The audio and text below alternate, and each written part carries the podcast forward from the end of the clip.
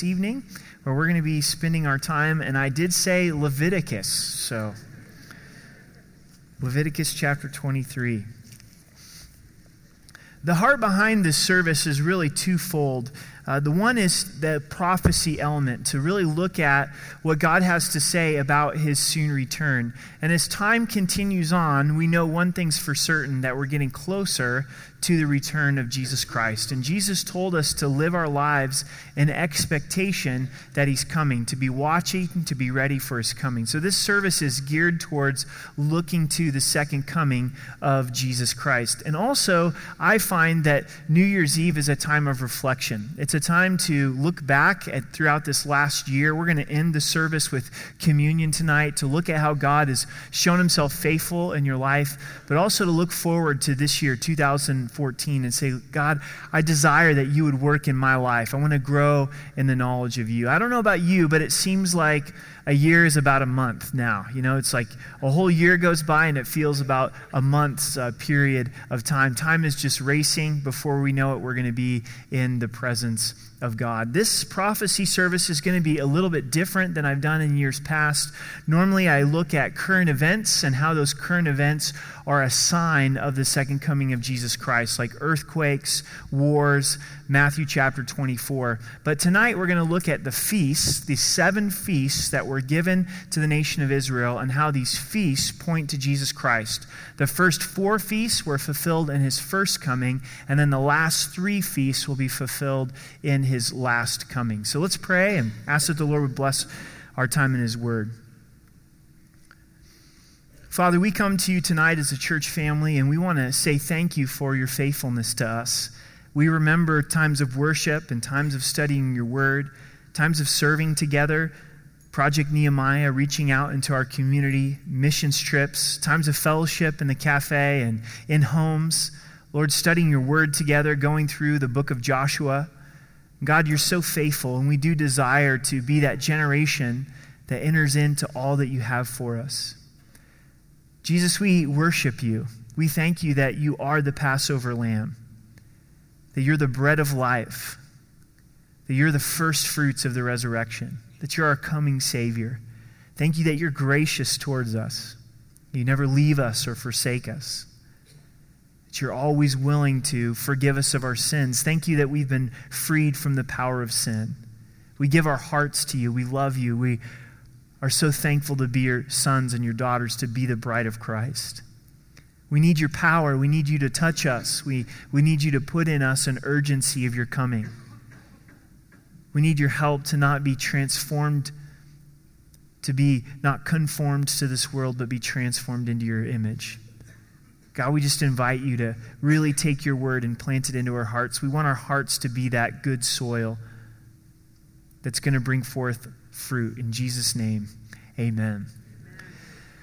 Prophecy makes a lot of people uneasy for some reason, and I think it's because of all of the abuses that's taken place with prophecy. And you should be on guard when it comes to prophecy. Prophecy is not a word where anything goes. It's something to be taken very seriously. In the Old Testament, if someone gave a prophecy in the name of the Lord and it didn't come true, they were to be killed, right? So it's not something to take flippantly, but it's very much a part of the Bible. There's twenty-five hundred prophecies in the Bible, two thousand of which roughly have been fulfilled perfectly. I mean, stop and think about that for just a moment. God's telling us something about himself when he foretells the future. When he says, this is going to happen, and that's exactly what happens. It causes us to see his sovereignty. It causes us to see that he's in control. In Revelation, it says that the spirit of prophecy is the testimony of Jesus Christ.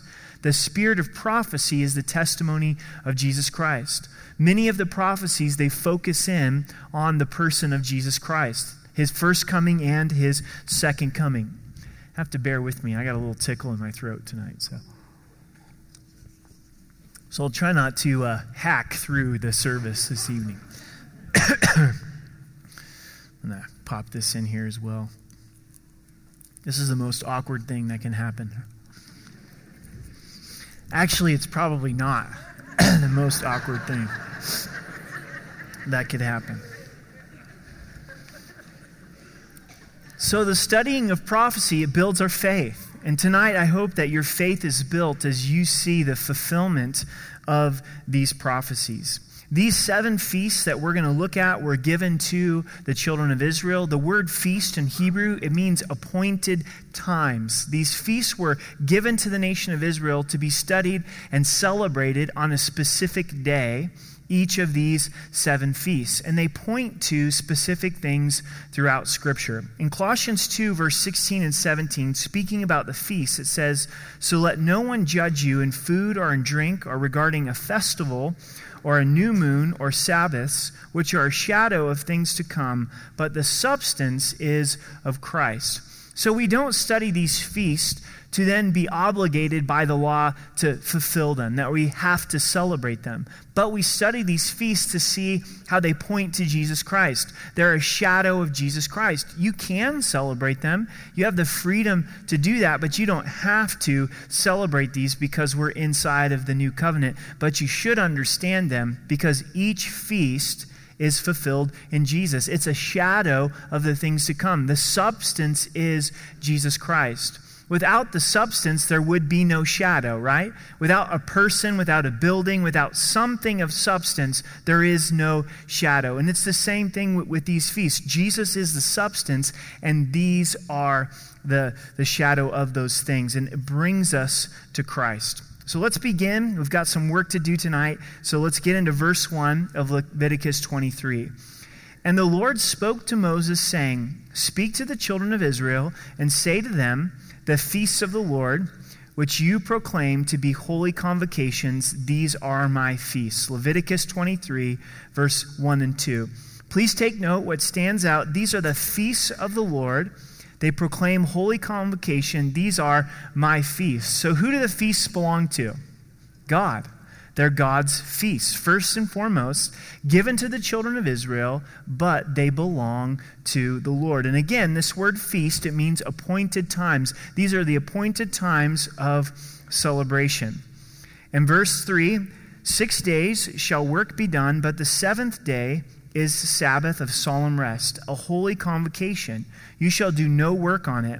It's the Sabbath of the Lord in all of your dwellings." And so this is kind of the overarching theme of these feasts, is God says, I want you to rest one day a week on the seventh day, which is Saturday. It would be from sundown on Friday to sundown on Saturday. God gave this to the children of Israel for their benefit, for them to rest from their customary work, to enjoy their relationship with the Lord, enjoy their family. We know from the New Testament that we're not held by the law to honor the Sabbath. So you don't have to stop all of your work Friday evening and until Saturday evening. It does tell us in the New Testament that some esteem every day alike. However, this is a principle that I think God has still given to us that you'll benefit from if you choose to rest. God rested on the seventh day, not because he needed rest, but for an example for us. This is something that God really taught me throughout two thousand thirteen. I hope that I can continue in it. I tend to be somebody that goes a million miles an hour. It doesn't come easy for me to rest. And what I found through this year is I couldn't keep the pace up that I was doing. Something was going to come apart. God didn't design me to be able to do this. And I had to enter into the discipline of rest. And it's a discipline for me to rest. And so on Mondays, it's my, my Sabbath. I, I try to unplug from what I do the rest of the week and plug into the Lord. The reason that it's a discipline is largely because of the technology. So much of our work comes to us through our email, doesn't it? And so it's a discipline for me to say, I'm not going to check email today. I'm going to unplug from those things so I can plug into the things of the Lord. This really doesn't have anything to do with prophecy, but if this is all you hear tonight and the Holy Spirit's touching you on this, try resting. And it is an expression of faith, because even right now in your mind, you're going, I can't rest because everything would fall apart if I don't rest. You know what that is in all of us? It's pride. It's stinking pride. It's saying, I'm the one who makes everything happen. I make provision happen. I make things in my family happen. No, God's the one who makes things happen. And we get refreshed and we gain perspective by resting one day a week. This is what I'm learning, is if you don't give your body rest, it will take it. You know what I'm saying? You can do it for seven years. You can maybe do it for twenty years or thirty years, but at some point your body's going to say, that's enough. I'm closing down now for six months until you get recharged and you get refreshed. These feasts really have a lot to do with rest, because not only is God saying rest one day a week, but throughout the year, he's got seven times where they're to celebrate and rest. God's into parties, not New Year's Eve kind of parties that a lot of people are having tonight, getting drunk and stoned and all those kind of things. But God is into celebrating his goodness and resting, taking a break from our work and celebrating his goodness. And we find that in these feasts. So verse four, these are the feasts of the Lord, holy convocations, which you shall proclaim at their appointed times. Again, these feasts are not just happen chance, but these are the times that are picked and they're ordained by the Lord to be celebrated. Here's the first feast, if you're taking notes. On the fourteenth day of the first month at twilight is the Lord's Passover. So these would be the spring feast. This is the first of the spring feast. The Jews have their own calendar. It's not our calendar. And the first month for them is in the spring. And on the fourteenth day of the month is Passover. This would take them back to when they were delivered out of Egypt. The last plague that was given to Pharaoh was the oldest son would die. The exception was if you were to take the blood of the lamb, apply it to the door, the angel of death would pass over. Judgment would pass over. That's why it's called the Passover. This is fulfilled perfectly in Jesus Christ. Jesus got the disciples together in the upper room to celebrate what? Passover. The priests would be making the sacrifice of the lamb as Jesus Christ was crucified. At nine a.m. on Passover, the priests would be binding the lamb to the altar. Jesus was bound to the cross at nine a.m. At twelve p.m., we know from the Gospels, there was supernatural darkness that went over Jerusalem because Jesus was dying upon the cross. Then at three in the afternoon, which is the ninth hour, this is the hour that the Passover lamb would be slain. Jesus Christ cried out and said, "My God, my God, why have you forsaken me?" Jesus didn't die at just some random happen chance time, but he died during Passover. When he died, what happened to the veil in the temple? It was torn in two from top to bottom. God was saying something. He's saying, "I'm doing this. You now have access into my presence." First feast fulfilled at the appointed time. The Passover is fulfilled by Jesus Christ. The Father planned the funeral music for his Son. During the Passover, as the lamb was being slain, Israel would be singing Psalms one thirteen to one eighteen, the Hallel. And Psalms one thirteen says this, "The stone that the builders rejected has become the chief cornerstone. This is the Lord's doing. It's marvelous in his eyes." That's Jesus. He was rejected, but he came our cornerstone of salvation. This was the doing of the Father. And we go, wow, that's the song that was being sung while Jesus Christ was being crucified. This is the first feast. Now the second feast is verse six.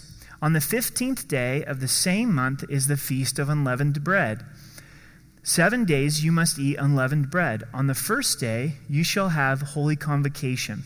Not gluten-free bread, unleavened bread. You shall not do customary, almost the same thing though, isn't it? They're both tasteless. You sh- Not true, there is some good gluten-free bread.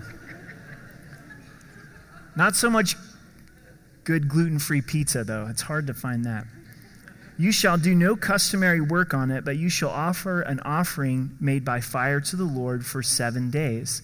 The seventh day shall be a holy convocation. You shall do no customary work on it. During the second feast, right after Passover, this was to be celebrated every year.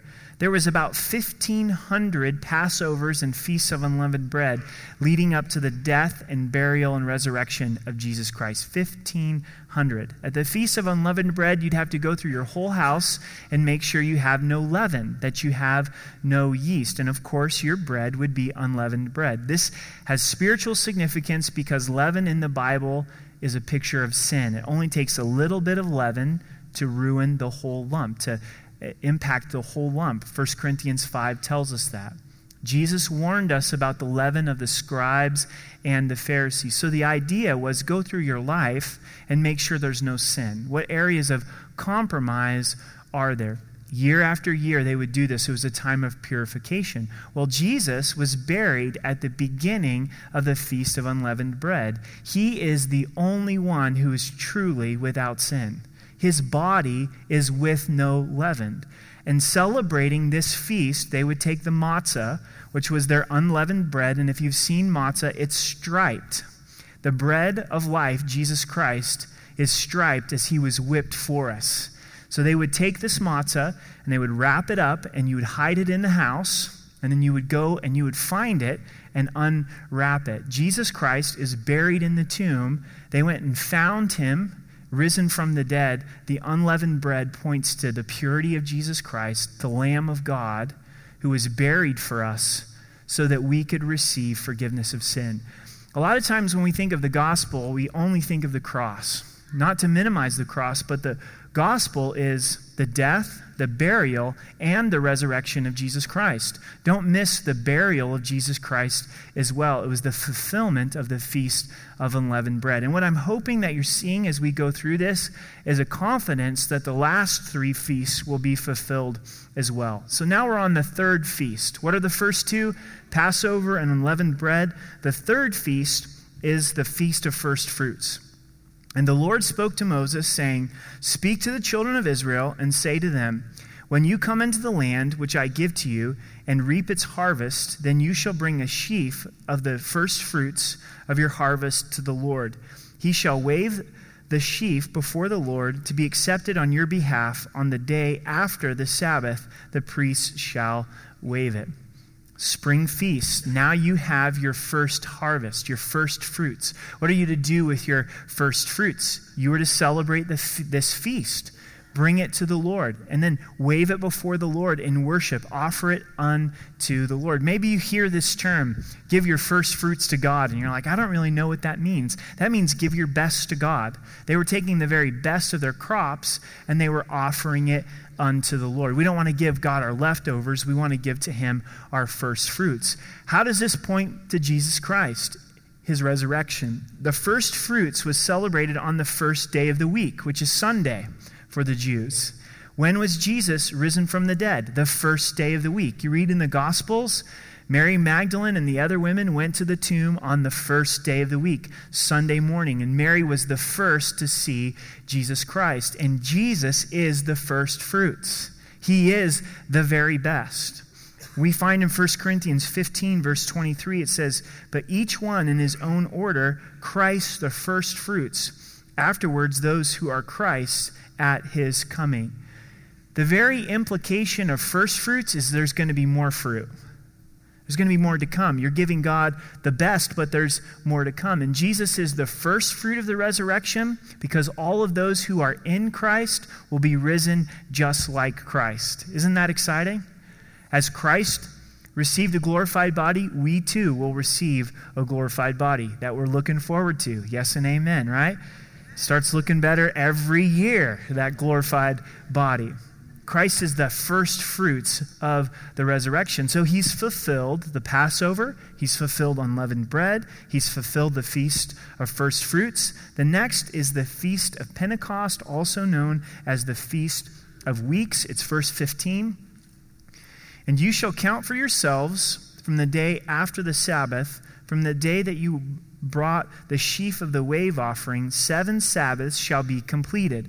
Count fifty days to the day after the seventh Sabbath, then you shall offer a new grain offering to the Lord." So Pentecost was fifty days after the Feast of, of First Fruits. There's a lot of F's there. Feasts of first fruits. Say that time five, five times really fast. Okay, me neither. I'm not doing it either. This was a pilgrimage feast. This was a feast meaning that you had to come to Jerusalem. And for many of you, this is starting to ring a bell because this is when the Holy Spirit was given to the church in power. We find in Acts two in chapter three, you've got the believers praying in the upper room, but Jews that have come from all parts of the world. God pours out his Spirit. The disciples begin to speak in tongues. The multitude that's gathered hears the wonderful works of God in their own language. They ask the question, hey, you guys are drunk. What in the deal's happening? Peter's like, no, we're not drunk. He preaches the gospel. three thousand people got saved. It was the birth of the church. At Pentecost, as you continue to read, I'll summarize it for you, is you were to take the grain and offer it to the Lord. The new grain was to be given to God. At Pentecost, there became new grain, didn't there? There was the harvest of souls. But what I find fascinating about Pentecost is this, is that the priest would lift two loaves and offer it to God. And what's really interesting, as you'll read there in your scriptures, is that it was leavened bread this time. And why would these loaves have leavened bread in it? To me, I think it symbolizes sinful man. Jesus is the unleavened bread, isn't he? He's pure. But all of us, everyone who's ever born, we have sin inside of us. So the priest lifting up two loaves with leaven. But why two loaves? Because you've got Jews and Gentiles that are saved on the day of Pentecost, and you've got the birth of the church, don't you? And in Ephesians two, fourteen through sixteen, it, it speaks of God making two one and removing that barrier. For he himself is our peace, who has made both one and has broken down the middle wall of separation, having abolished in his flesh the enmity, or the war, that is, the law of commandments contained in ordinance, so as to create in himself one new man from the two, thus making peace, and that he might reconcile them both to God in one body through the cross, thereby putting to death the enmity. Do you think the following three feasts will be fulfilled? Now we have four feasts that are fulfilled in Jesus Christ. It was Christ's death, resurrection, and ascension that led to the gift of the Holy Spirit. Christ has fulfilled Pentecost. Absolutely. So what are the next three feasts? Let's keep reading. The Feast of Trumpets, verse twenty-three. Then the Lord spoke to Moses, saying, "Speak to the children of Israel, saying, in the seventh month, on the first day of the month, you shall have a Sabbath rest, a memorial of blowing of trumpets, a holy convocation. You shall do no customary work on it, and you shall and you shall offer an offering made by fire to the Lord." Now we go to the fall. The last three feasts are in the fall. The first of the last three is the Feast of Trumpets. They would blow the trumpets, and this would symbolize to all of those that are laboring out in the field. They've labored all through the summer. Now it's come time for the harvest. They're to leave the fields and to come in to worship. And the blowing of the trumpets is very significant throughout the scriptures. First, it's a ram's horn. It kills me as American Christians if we think of trumpets like brass instruments, and that's the trumpet that, that we think of for the nation of Israel. They were ram's horns. They still blow them today. It's called the shofar. I think they have some in the bookstore you can go and, and look at and see when the, when the bookstore is open. But God said to blow the trumpets for two reasons. The first was to gather the people together for worship, for celebration, to let everybody know it's time to stop what you're doing and come and worship the Lord. Let's gather together. The other reason that the trumpet was blown was it's time to go to war. So gathered together for worship and time for war. When we go to the New Testament, what could it be that the blowing of trumpets represents, that the harvest is done, that it's time to, to come together as God's people? You've guessed it, it's the rapture of the church. I read to you from First Thessalonians four, "But I do not want you to be ignorant, brethren, concerning those who have fallen asleep, lest you sorrow as others who have no hope." So God's saying, I want you to understand what happens to those who are dead in Christ. "For if we believe that Jesus died and rose again, even so God will bring with him those who sleep in Jesus. For this we say to you by the word of the Lord, that we are alive and remain until the coming of the Lord will by no means precede those who are asleep. For the Lord himself will descend from heaven with a shout, with the voice of an archangel, with the trumpet of God. There it is. When you piece it all together, it makes a lot of sense, doesn't it? We're at the forced feast, the Feast of Trumpets. When Jesus raptures the church, what's he going to use? He's going to use a trumpet. He's going to blow this trump of God, and the dead in Christ will rise first. Then we who are alive and remain shall be caught up together with them in the clouds to meet the Lord in the air. And thus we shall always be with the Lord. Therefore, comfort one another with these words. Now, at this point, you might have about a thousand questions running through your head. I can only cover two. I'm going to cover two pri- primary questions. And the first is, well, what is the rapture of the church? What does it mean to be caught up? When the rapture of the church happens, for all of those who are in Christ, you're not going to die. You're going to instantly be with the Lord. That's going to be incredible. That's what we all hope for to happen in our generations. That would be great. Be great if it happened tonight, wouldn't it? I would love for it to happen sometime when we're gathered together in a church service. I think it would be so funny if it was like the eleven o'clock and they bragged to the nine o'clock, or it was the Saturday night, and they got to brag to the other two. And I'm blessed to be at all three of them. So, but whether it was personally or corporately, it would be great to be together in worship. What's this about the dead in Christ and, and them rising? Does this mean that those who have perished, that they're in some kind of soul sleep and they're not with the Lord? Absolutely not. Scripture tells us to be absent from the body is to be present with the Lord. So the moment that you die, your spirit, who is the essence of your person, goes home to be with the Lord. However, you don't receive your glorified body until this trumpet is blown. So when this trumpet's blown, up goes the church, and then here comes all of the bodies of those who have died in Christ. Now I want to try to answer another question is I get a lot. Is cremation wrong? And then the next question is, well, if someone's cremated, can God resurrect their body? And cremation does the exact same thing that the natural process does in the ground, right? If you get buried in the ground, you're going to become food for worms. I know that's not very comforting. And cremation does the same thing. And it's not difficult for God to raise up somebody who's been cremated or who has been buried for, for more, you know, traditional means of, of being buried. So it's really up to you, however you, you'd like to be. That's not the important thing. The important thing is if you're in Christ. Amen? And if you're in Christ, then Christ is going to bring you up with your resurrected body. So then do you have all of these spirits in God's presence that are waiting for a body, right? I don't think so, because I think in heaven it's going to be much more like an eternal now, right? God gives an analogy that a thousand years to us is like a day to the Lord.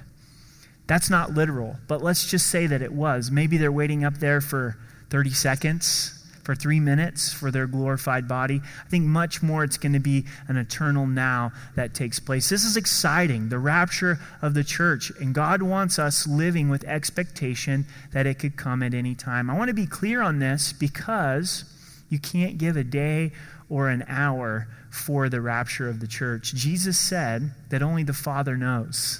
Only the Father knows. So if anybody tries to tell you, they don't know. They're a false teacher. Jesus is going to come as a thief in the night, right?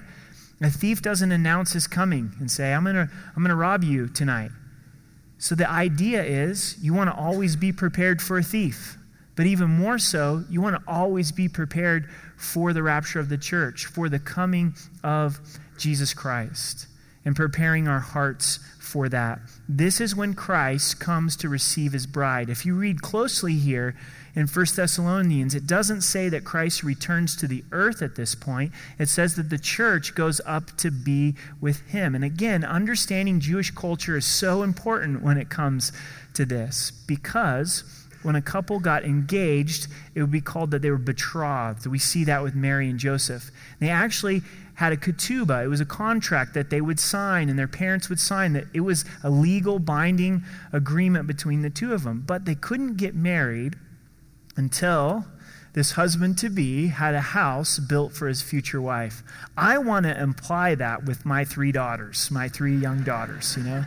You want to marry my daughter? Let's see the house, young man. Let's see the job.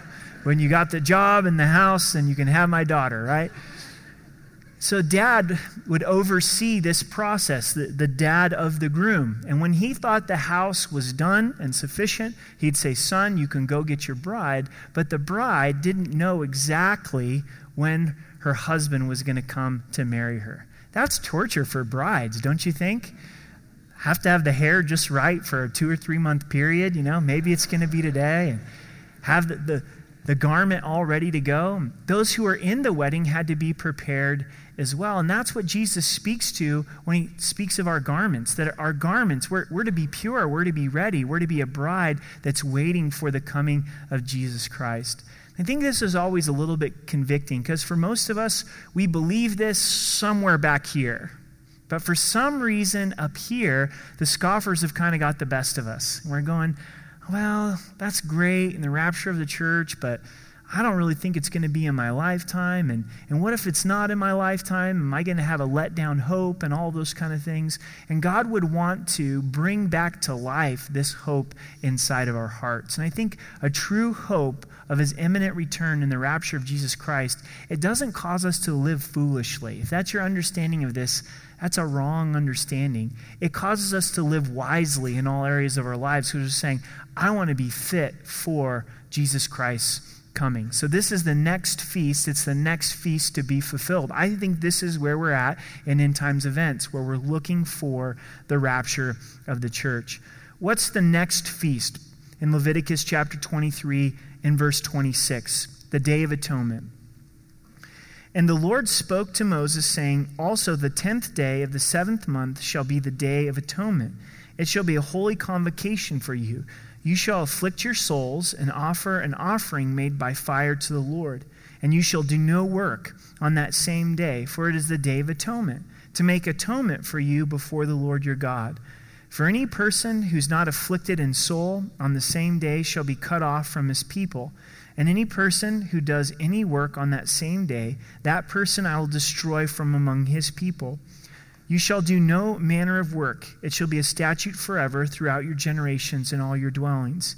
It shall be to you a Sabbath of solemn rest, and you shall afflict your souls, and on the ninth day of the month at evening, from evening to evening, you shall celebrate your Sabbath.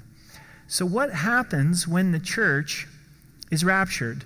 We see Jacob's trouble, the Bible calls it, the wrath of the Lamb, a seven-year tribulation period where God pours out his judgment on a Christ-rejecting world. The end of that seven-year period, Christ returns literally to this earth, to the Mount of Olives, where he rules and reigns for a thousand-year period.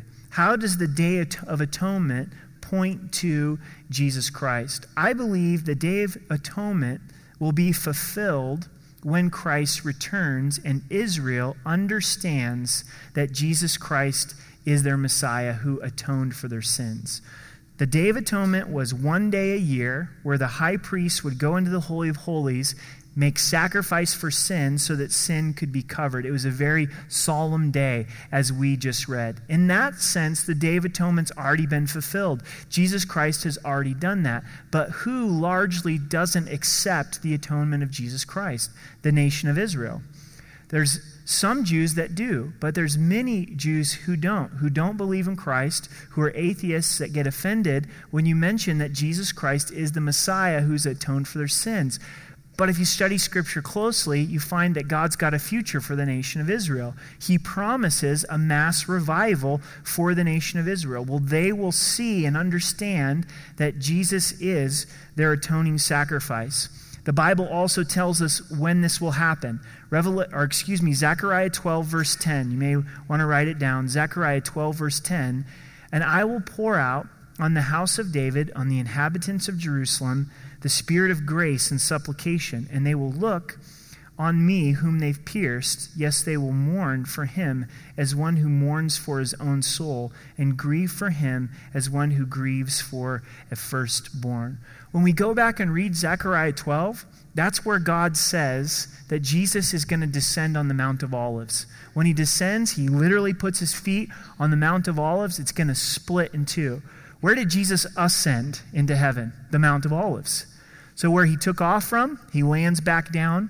As the Mount of Olives is split by a great earthquake, living water comes out from that source, and it's then that the nation of Israel sees the Lamb of God. He still has the scars. He still has the wounds of the cross. They ask, "Where did you get these wounds?" And Jesus says, "In the house of my friends."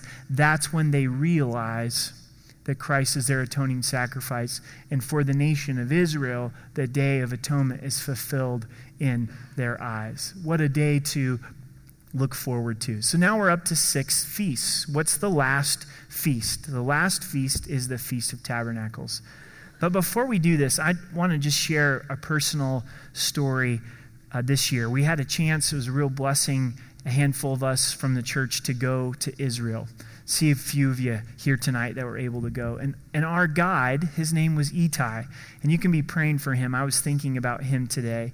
He's not a believer. He doesn't know Christ. He doesn't believe that Jesus is the Messiah. He's a Jewish man, but he's not Orthodox Jew either, meaning that he doesn't follow the law, but he does believe in God, but he doesn't believe that Jesus is the Messiah. And we had some good conversations with him and a good friendship and a friendly discussion.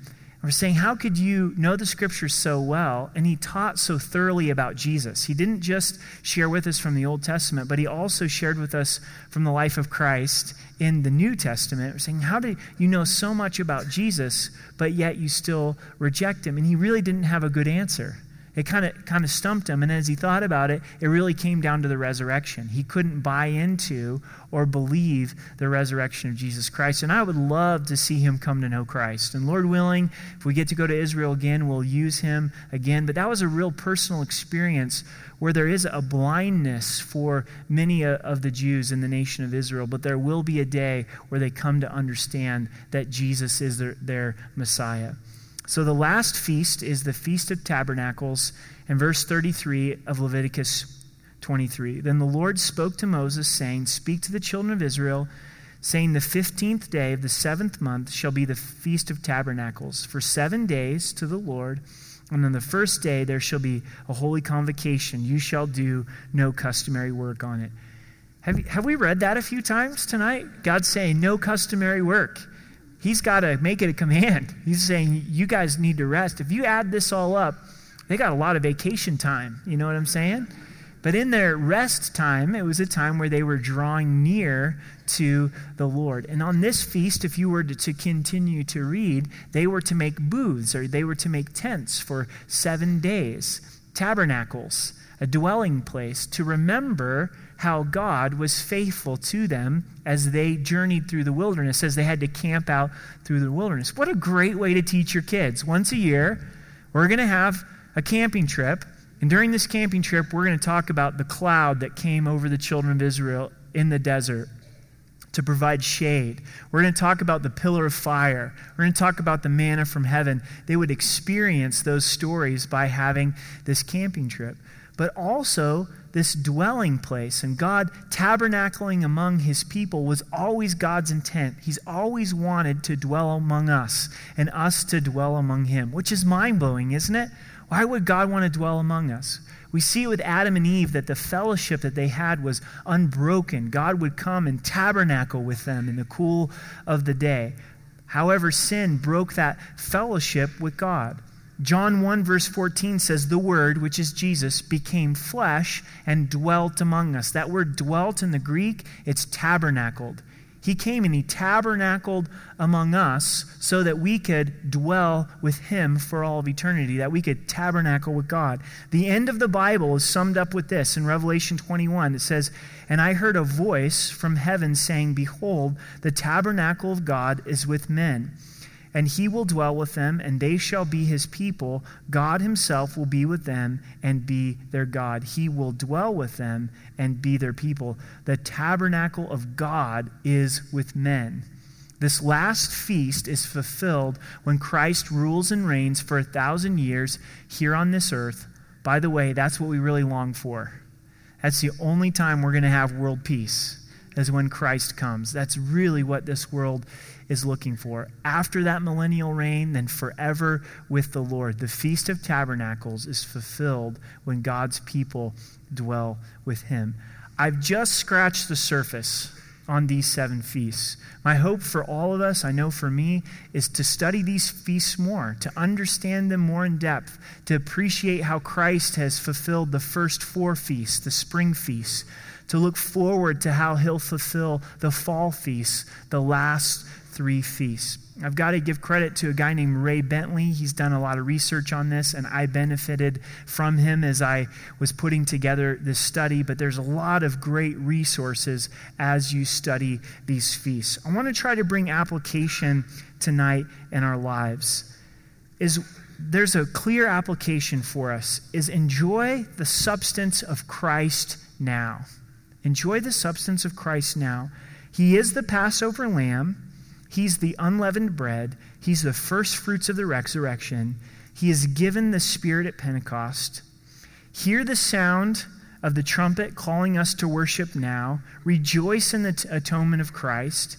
Tabernacle with Christ today, tonight, this evening. I don't know about you, but like Chance was sharing, throughout the year, there's a lot of ups and downs. Not just throughout the year, but any given day, there's a lot of ups and downs.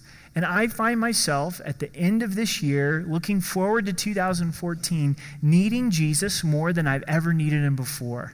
As we sang tonight, God, I'm desperate for you. That, that's reality. God, I can't make it without you. And these feasts, they point to Jesus. For us to worship Jesus, to thank him that judgment has passed over us. Behold the Lamb of God who takes away the sins of the world. The blood of the Lamb has been applied to the door of your heart. And judgment's not upon you. It's not upon me. Jesus is our Passover lamb. To really appreciate his purity. We say it so flippantly that Christ was sinless. We can't even make it a day without sinning, right? Especially when our thoughts and our hearts are judged before the Lord. But he never sinned. He never, ever sinned. He is the fulfillment of the unleavened bread. He's the bread of life. If you find yourself empty tonight, he's what you're looking for. The substance is of Christ. And we go through these feasts and we just rejoice in him. The first fruits of the resurrection, the power that raised Christ from the dead lives inside of us.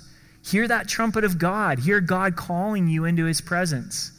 Enjoy the fact that, man, Jesus, you came so that I could dwell with you and you could dwell with me. The substance is Christ, and press into him. Also, I think an application of these feasts is to know, okay, four have been fulfilled. There's three more to come. The third, the Feast of Trumpets, could be fulfilled at any moment. Am I ready? Application, be awake. Be awake spiritually. Romans thirteen says, and do this knowing the time. So understanding the time, understanding that time's short. And now it is high time to wake out of sleep. For now our salvation is nearer than when we first believed. Agreed? It's nearer than when we first believed. The night is far spent, the day is at hand. Therefore, let us cast off the works of darkness. Let us put on the armor of light. Let us walk properly as in the day, not in revelry and drunkenness, not in lewdness and lust, not in strife and envy. Put on the Lord Jesus Christ and make no provision for the flesh to fulfill its lusts. This is a real spiritual state. Slumber. You're saved. I'm saved. We're going to heaven, but we have no idea what time it is. Isn't that what happens when we sleep too long? The alarm clock's going off. The alarm clock's going off. Snooze, snooze, snooze. And then all of a sudden we miss something that's very important, like work. We were supposed to be there fifteen minutes ago, and we've got to eat humble pie.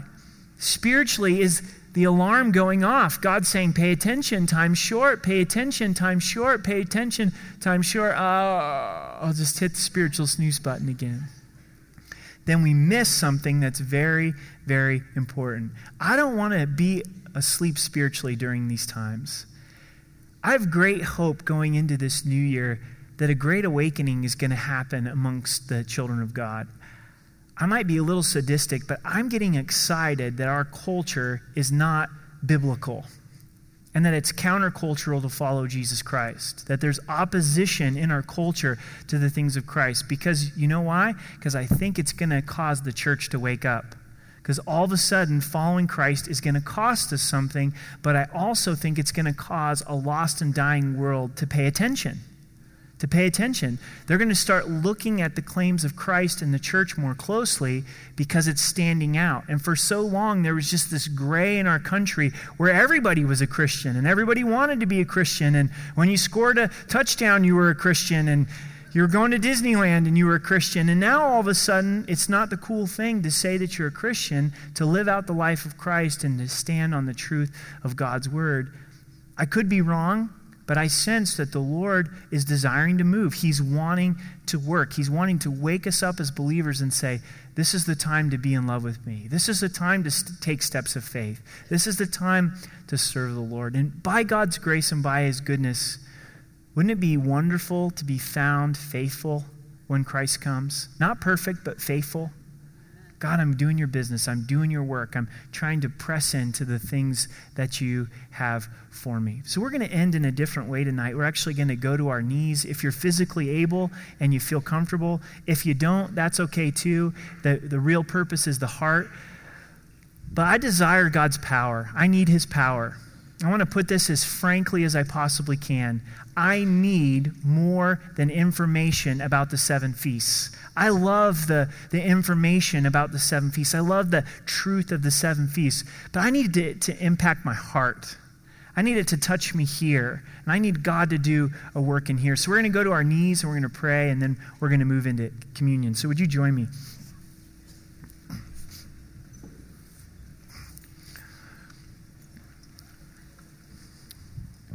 Let's pray together. Father, we come before you and we bow before you because you're good.